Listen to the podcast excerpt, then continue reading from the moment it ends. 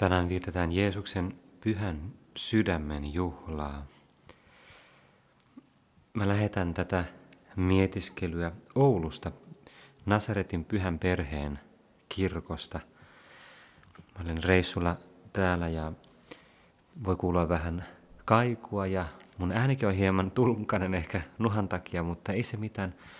Se ei menoa haittaa. Mä halusin rukoilla ääneen hetken aikaa tässä ja nauhoittaa sitä vähän, koska tänään on suuri juhla, Jeesuksen pyhän sydämen juhla. Se on hyvin erityinen juhla tietyllä tavalla, koska se menee Jumalan mysteerin ytimeen. Me voitaisiin helposti ajatella silleen, että on monia muita juhlia ja uskon mysteereitä, jotka on tavallaan tärkeämpiä pyhä kolminaisuus ennen kaikkea, ja joka on tavallaan kristillisen uskon siinä niin kuin ytimessä ja josta kaikki jollain tavalla sitten niin kuin, äh, laajenee sieltä Jumalan ikään kuin suuren salaisuuden, olemuksellisen salaisuuden ytimestä. Pääsiäinen ylösnousemus on semmoisia tavallaan suurempia juhlia, mutta sydän ja Jeesuksen sydän – se ilmaisee, se jotenkin yrittää ilmaista jotain ihan olennaista, ihan välttämätöntä siitä, mitä Jumala todella on ja millainen Jumala on. Ilman sitä meidän käsitys Jumalasta olisi täysin vaillinainen ja virheellinen. Jos me kuvitellaan hetki, niin kuin, mikä käsitys meillä olisi Jumalasta, jos Jumala ei olisi paljastanut meille, näyttänyt sitä Jeesuksen rakastavan sydämen kautta, niin meillä olisi hyvin erilainen käsitys Jumalasta. Voidaan kuvitella suuri luoja, kaiken, tämän maailmankaikkeuden yläpuolella oleva luoja, joka on ennen kaikkea voimakas, viisas, kaikki voipa. Mutta samaan aikaan se olisi jotenkin niin kuin jotain ihan muuta kuin mitä Jeesuksessa meille paljastetaan. Se olisi myös Jumalan pyhä, puhdas henki, pelkkä henki, mutta meille sekin olisi jotain niin, niin persoonatonta. Meidän Jumala, se Jumala, joka Jeesus Kristus paljastaa meille, on Jumala, joka välittää. Jumala, joka ei ole kaukana – ja melkein meidän pitää sanoa, että se on Jumala, joka kokee ja joka tuntee. Vanhan ajan platonistit olisi kammoksunut tällaista kieltä, koska Jumalaan, Jumala ei ole ruumillinen, Jumalaan ei kuulu ruumista, joten siihen ei kuulu tunteita, siihen ei kuulu passioita, se ei ole niin kuin alisteinen sellaisille – materiaalisille, aineellisille asioille, jotka on niin kuin, luonnoltaan niin kuin heikkoutta. Vaan, mutta meidän on pakko sanoa niin, että Jumala kokee ja tuntee, koska meillä ei ole mitään muuta tapaa ilmaista sitä, millainen Jumala todella on. Jos Jumala ei kokisi, niin jollain tavalla tuntisi ja välittäisi niin kuin, ikään kuin sydäm, sydämessään tai niin kuin jollain toisella kielellä sanotaan niin kuin, äm, ikään kuin espanjaksi sanotaan visceralmente, se on niin kuin, ikään kuin vatsassa. Niin kuin mekin voidaan ihmisen joskus kokea joku asia, joka vaivaa todella, ja se tuntuu niin kuin vatsassa asti. Jos Jumalalle ei olisi tällaista ikään kuin Jumalan olemuksessa tämmöistä kykyä, niin miksi Jumala olisi koskaan tullut ihmiseksi? Miksi Jumala olisi koskaan välittänyt? Miksi Jumala olisi kuollut ristillä? Ja miten Jumala olisi voinut tulla ihmiseksi, ihmiseksi, jolla on sydän, joka kokee, joka välittää? Miten Jumala voisi elää Jeesuksen ihmisyydessä ja sen ihmisyyden kautta? Mutta se on mahdollista, koska ne kuuluu Jumalaan jo Jumalana. Ja sen ihmisyyden kautta, jonka Jeesus Jumalan ikuinen poika on omaksunut meidän tähden. Sen ihmisyyden kautta meille paljastetaan jotain ratkaisevaa siitä, millainen Jumala todella on. Jeesuksen ihmisyys paljastaa Jumalan syvimmät kokemukset ja ajatukset.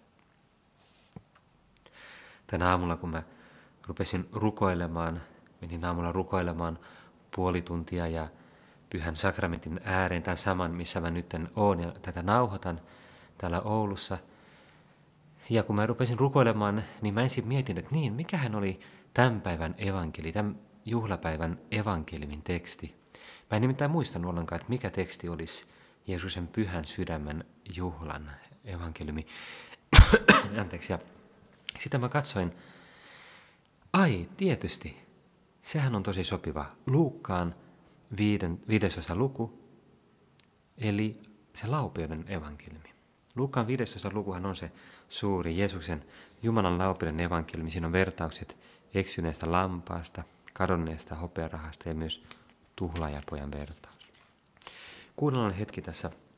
Me ollaan Jumalan seurassa ja pyydetään Jumalalta meille valoa ja johdatusta ja innotusta meidän elämää varten ja myös pyydetään Jumalalta sitä sydämen puhtautta. Ja kuunnellaan tämä evankeliumin teksti tämän päivän juhlasta. Publikaanit ja muut syntiset tulivat Jeesuksen luo kuullakseen häntä. Fariseukset ja laitopettajat sanovat paheksuen, tuo mies hyväksyy syntiset seuransa ja syö heidän kanssaan. Silloin Jeesus esitti heille vertauksen. Ja me ollaan varmasti kuultu tämä vertaus ennenkin, mutta se todella niin kuin eh, korvat höröllä, halutaan niin kuin yllättyä siitä. Jos jollakin teistä on sata lammasta ja yksi niistä katoaa autiomaahan, niin totta kai hän jättää ne 99, lähtee sen kadonneen perään ja etsii, kunnes löytää sen. Kun hän löytää lampansa, hän nostaa sen iloiten hartioilleen. Ja kotiin tultuaan hän kutsuu ystävänsä ja naapurinsa ja sanoi heille, iloitkaa kanssani, minä löysin lampaani, joka oli kadoksissa. Minä sanon teille, näin on taivaassakin. Yhdestä syntisestä, joka kääntyy, iloitan siellä enemmän kuin yhdeksästä kymmenestä yhdeksästä hurskaasta, jotka eivät ole parannuksen tarpeessa. Tai jos naisella on kymmenen hopearahaa ja hän kadottaa niistä yhden, niin totta kai hän sytyttää lampun, lakaisee huoneen ja etsii tarkoin, kunnes löytää sen. Ja rahan löydettyään hän kutsuu ystävättärinsä ja naapurin naisit ja sanoo, iloitkaa kanssani, minä löysin rahan, jonka olin kadottanut. Yhtä lailla sanon teille, iloitsevat Jumalan enkelit yhdestäkin syntisestä, joka tekee parannuksen. Tämä on todella hieno evankeliumin teksti. Kiitos. Olen kiittää Jumala. Kiitos Jumala siitä, että jälleen kerran näin yksinkertaisen vertauksen kautta sä oot paljastanut meille niin paljon jotain siitä, miten sä näet ja koet asiat. Kerrotaan ihan nopeasti pari ajatusta tästä evankeliumista. Ensinnäkin mun huomiota herättää tämä, miten Jeesus sanoi molemmissa näissä kuvissa, että totta kai. Totta kai hän jättää ne 99. Miksi totta kai? Koska Jumalan näkökulmasta se on jotain niin olennaista se välittäminen. Välittäminen siitä, joka on joutunut harhaan ja hukkaan ja kadoksiin. Totta kai, totta kai minä olen valmis etsimään niitä, jotka on kadonneet. Totta kai ihmisen poika on tullut etsimään niitä ja parantamaan sairaita. Kuinka voisi muutenkaan?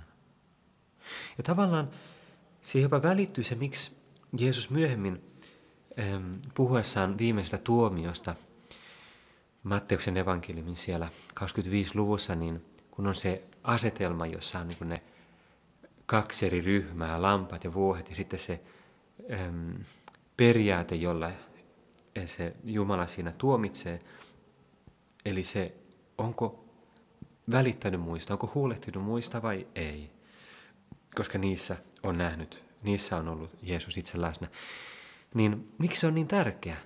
on just sen takia, koska siinä heijastuu niin vahvasti se Jumalan tahto, Jumalan oma olemus. Miksi se loukkaa niin syvästi Jumalaa, että me ollaan itsekkäitä ja ei välitetä muista ja mennään ohi silloin, kun joku tarvitsee. Koska se menee ikään kuin Jumalan ytimeen tavallaan se, että niin kuin loukkaa sitä Jumalan syvintä olemusta, joka on välittäminen.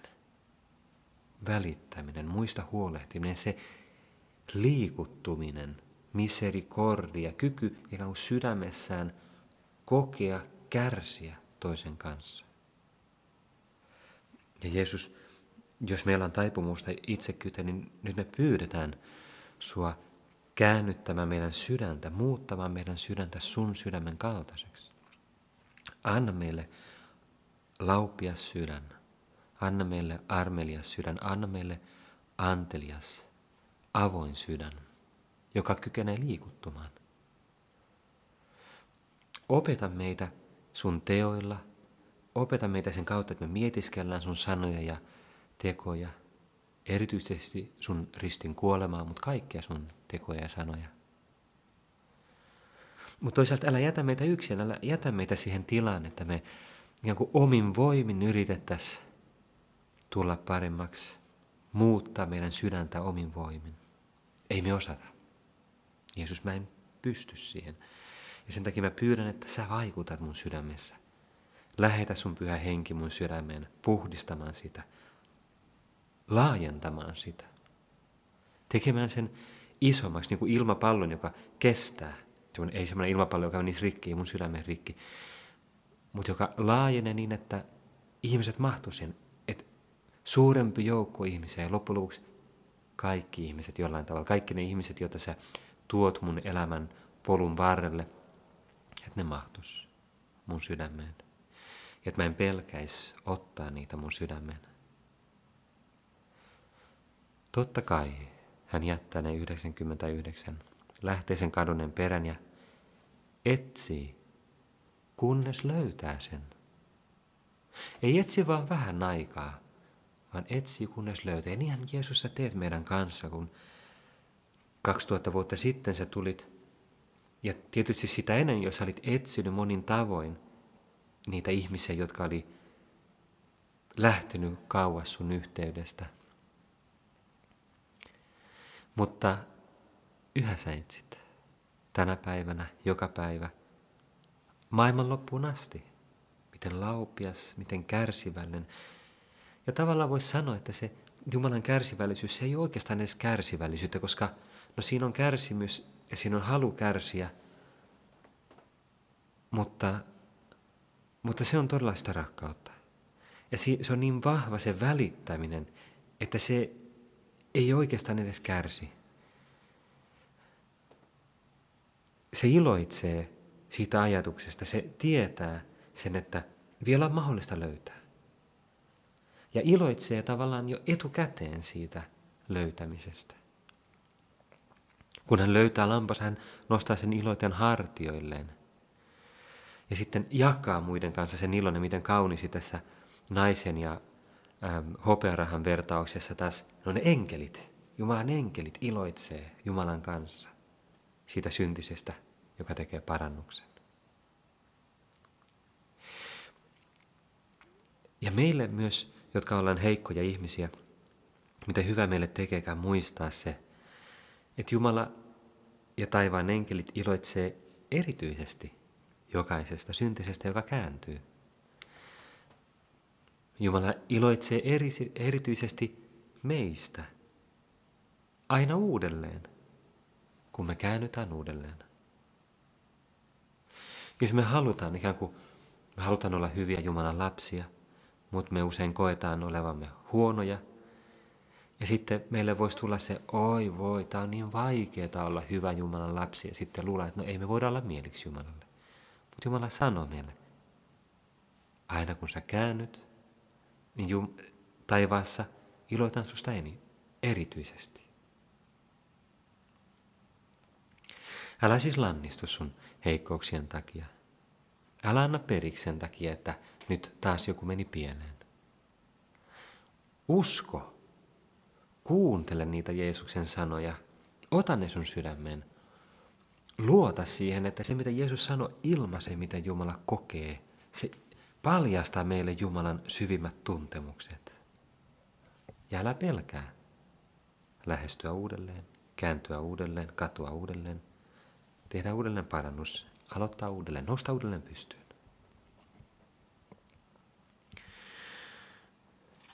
Tämän päivän messussa oli myös toinen, toinen lukukappale oli roomalaiskirjeestä. Pieni hetki mä etsin sen, kahdeksas luku.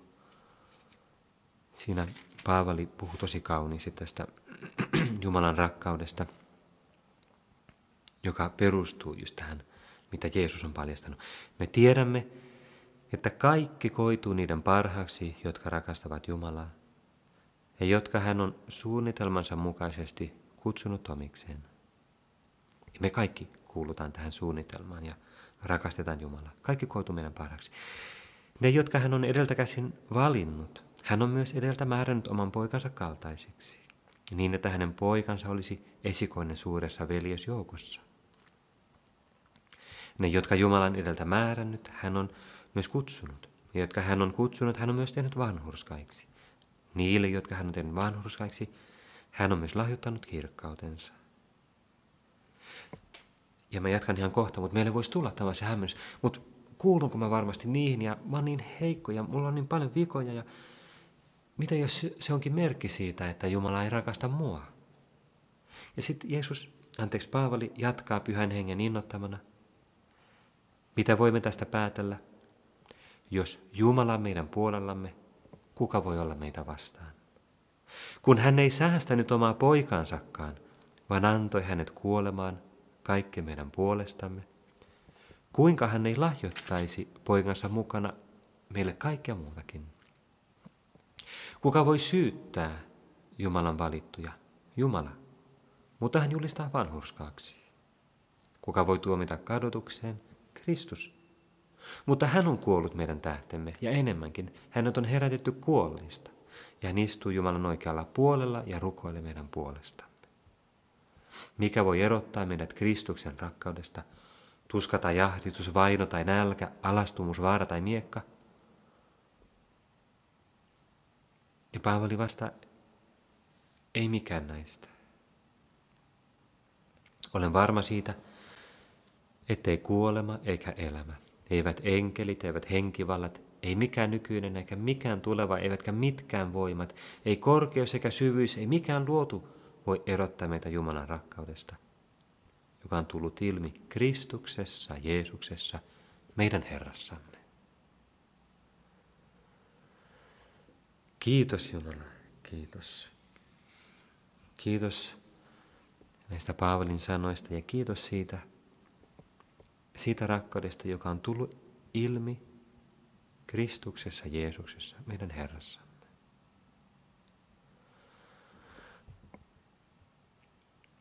Me voidaan tänä päivänä erityisesti, jos meille tulee huoli meidän omasta heikkoudesta, paeta Jeesuksen haavoitettuun sydämen.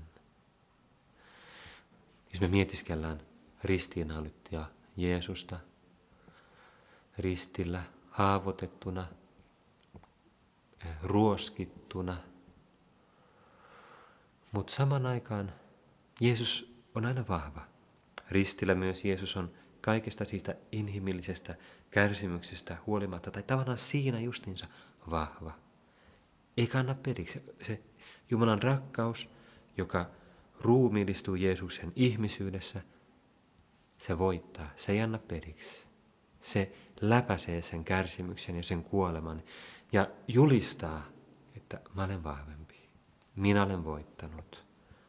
Kuolema synti, paholainen, sä olet voitettu. Sä, sä et ole saanut mua polvilleni. Mä olen kärsinyt, mutta noussut kuolleista. Voidaan paeta siihen Jeesuksen haavoitettuun sydämeen ja mennä Jeesuksen haavoihin. Voidaan mennä Jeesuksen haavoihin myös käsissä ja jaloissa, ikään kuin paeta meidän mielikuvituksessa ja semmoisessa ikään kuin, no, mystisessä mielikuvituksessa mennä pienen pieneksi sinne ja ha- paeta sinne haavoihin. Mutta ehkä erityisesti sen sydämen haavaan, jonka se roomalainen sotilas siinä Jeesuksen kuoleman jälkeen teki. Ja sitten sieltä vuosi, vuoti verta ja vettä, niin kuin Pyhä Johannes kertoo, verta ja vettä. Ja voidaan juoda Jeesuksen sydämestä verta ja vettä. Molemmilla on oma symboliikkansa veri. Juutalaisessa raamatun symboliikassa tarkoittaa elämää. Elämää, Jumalan elämää, sitä jumalallista elämää me saadaan Jeesuksen sydämen kautta. Ei pelätä sitä ajatusta, olkaa veri. Ei vaan, tuolla Jumalan Kristuksen veri. Juoda sitä mystisesti. Ja vettä, vettä, joka Jeesus sanoi Jerusalemissa ennen, ennen kärsimystään, että jos jollakin on jano, tulkoon minun luoksini ja juokoon. Ja siellä oli kuumassa Jerusalemissa varmasti oli tosi monella oli jano. Ja meillä myös on jano.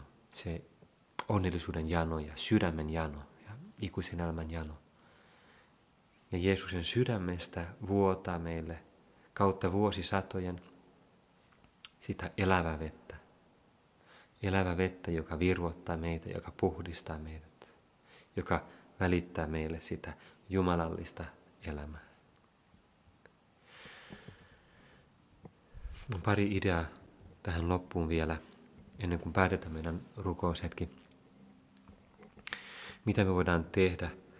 Ehkä näinä lähipäinä, myös jos me ollaan nyt mietiskelty Jeesuksen pyhää sydäntä, niin miten me voidaan syventyä enemmän siihen ja elää lähemmin Jeesuksen pyhän sydämen läsnäolossa. Ensimmäinen on tietysti rukoileminen. Rukoileminen, rukoileminen ajanomistamme rukoukselle. Se on sydämen etsimistä, meidän oman sydämen tutkimista ja avaamista. Joskus meidän rukous voi olla sitä, että me ikään kuin syvennytään sinne omaan sydämeen, mutta se ei saisi koskaan olla sellaista, että me jotenkin piiloudutaan sinne meidän omaan ongelmaan ja omiin heikkouksiin, vaan että siellä me sydämen kautta me etsitään Jumalaa, joka on kätkeytynyt myös ikään kuin meidän sydämeen löytyy sieltä sydämestä, niin kuin Augustinus aikanaan sanoi, että, että hän etsi Jumalaa niin kuin luoduista asioista. Mutta Jumala odotti todellisesti siellä sydämessä. Ja rukous, todellinen rukous, niin kuin autuas John Henry Newman sanoi, sydämien välistä puhe, puhumme, puhetta. Kor at kor lokutur, sydän puhuu sydämelle. Mun sydän Jeesuksen sydämelle. Jeesuksen sydän puhuu mun sydämelle. Tässä tulee tietenkin se, että jos mä haluan rukoilla todella, mun täytyy uskaltaa. Uskaltaa panna liko mun oman sydän. Uskaltaa olla läsnä mun omalla sydämellä. Sillä mun syvimmällä, sis, sis, sisimmällä olemuksellani mun täytyy olla läsnä, sillä muuten mä en ole läsnä Jumala. Muuten mä en löydä Jumalaa. Tai Jumala ei löydä mua, koska mä en ole siellä ja toisaalta rohkeutta etsiä sitä Jeesuksen sydäntä. Mennä sinne sanoa, mä haluan löytää Jeesus, vaikka se on joskus vaikeaa, niin tulla, tulla sun luokse. Tietysti, jos me halutaan rukoilla, niin miten hyödyllistä onkaan olla eukaristian läsnäolossa, pyhän eukaristian, Jeesuksen todellisen, ruumillisen, olemuksellisen läsnäolon luona pyhässä eukaristiassa – Jeesuksen äärellä, rukoilla Jeesuksen äärellä. Siellä me erityisesti voidaan kokea se. Kor at kor lokutur, sydän puhuu sydämelle. Tietysti muutkin sakramentit, rippi. Rippi on myös tapa kokea Jeesuksen pyhä sydän, Jeesuksen laupia sydän, se miten Jeesus haluaa antaa meille anteeksi meidän synnit yhä uudelleen ja vahvistaa meitä. Kiitos Jeesus eukaristiasta. Kiitos pyhästä ripin sakramentista. Rukoileminen. Toinen idea. Käyttää, käyttää rohkeasti meidän sydäntä. Että me ei pelättäisi pelättäisi olla todella ää, sydämellisiä ihmisiä, ihmisiä, jotka elää meidän sydämestä. että me ei pelättäisi meidän heikkoutta, koska niin kuin Paavali sanoi myös muualla, silloin kun mä olen heikko, silloin mä olen vahva. Silloin kun mä ymmärrän heikkouteni ja hyväksyn sen ja luotan Jumalaan. Jeesus, auta meitä ymmärtämään se, että joskus, joskus meillä käy niin helposti niin, että me ikään kuin takerutaan johonkin siihen omaan voimaan ja sitten me luullaan, että me rukoillaan sulta apua, mutta me ei oikeastaan edes rukoilla, koska me, me ei haluta päästä irti siitä, siitä mun omasta kyvystä ratkaista joku asia tai voittaa mun joku heikkous. Täytyy päästä irti, todella, että Jeesus, mä en pysty, mutta mä luotan. Mä haluan luottaa. Auta mua luottamaan enemmän. Ja sitten myös irtautuminen. Irtautuminen kaikesta, mikä saa mun sydämen takertumaan väärällä tavalla luotuihin asioihin. Aistinautinnot, maallinen omaisuus, omistaminen, kaikki sellainen. Se voi olla semmoinen kolmas pieni päätös tämän pyhän sydämen juhlan aikana tai jälkeen, että Jeesus auta mua puhdistamaan mun sydäntä, että siellä olisi enemmän tilaa. Että se voisi vastaanottaa sut anteliaammin, että se voisi niin kun, että sun sydän voisi olla semmoinen magneetti mun sydämelle, että se vetää sitä puolensa. Ja että, mä en, mä en, niin että se ei ole kiinni, että mun sydän ei olisi ikään kuin takertunut tämmöisten pienten, mutta ää, kah, niin kuin orjuuttavien kahleiden kautta maallisiin asioihin. Mä haluan, että mulla on sydän, joka osaa rakastaa ja joka uskaltaa rakastaa. Pyydän loppuun tähän vielä Neitsyt Mariaa rukoilemaan meidän puolesta. Marian pyhä sydän rukoile myös meidän puolesta. Opeta meitä todella rakastamaan ja etsimään Jeesuksen pyhä sydäntä.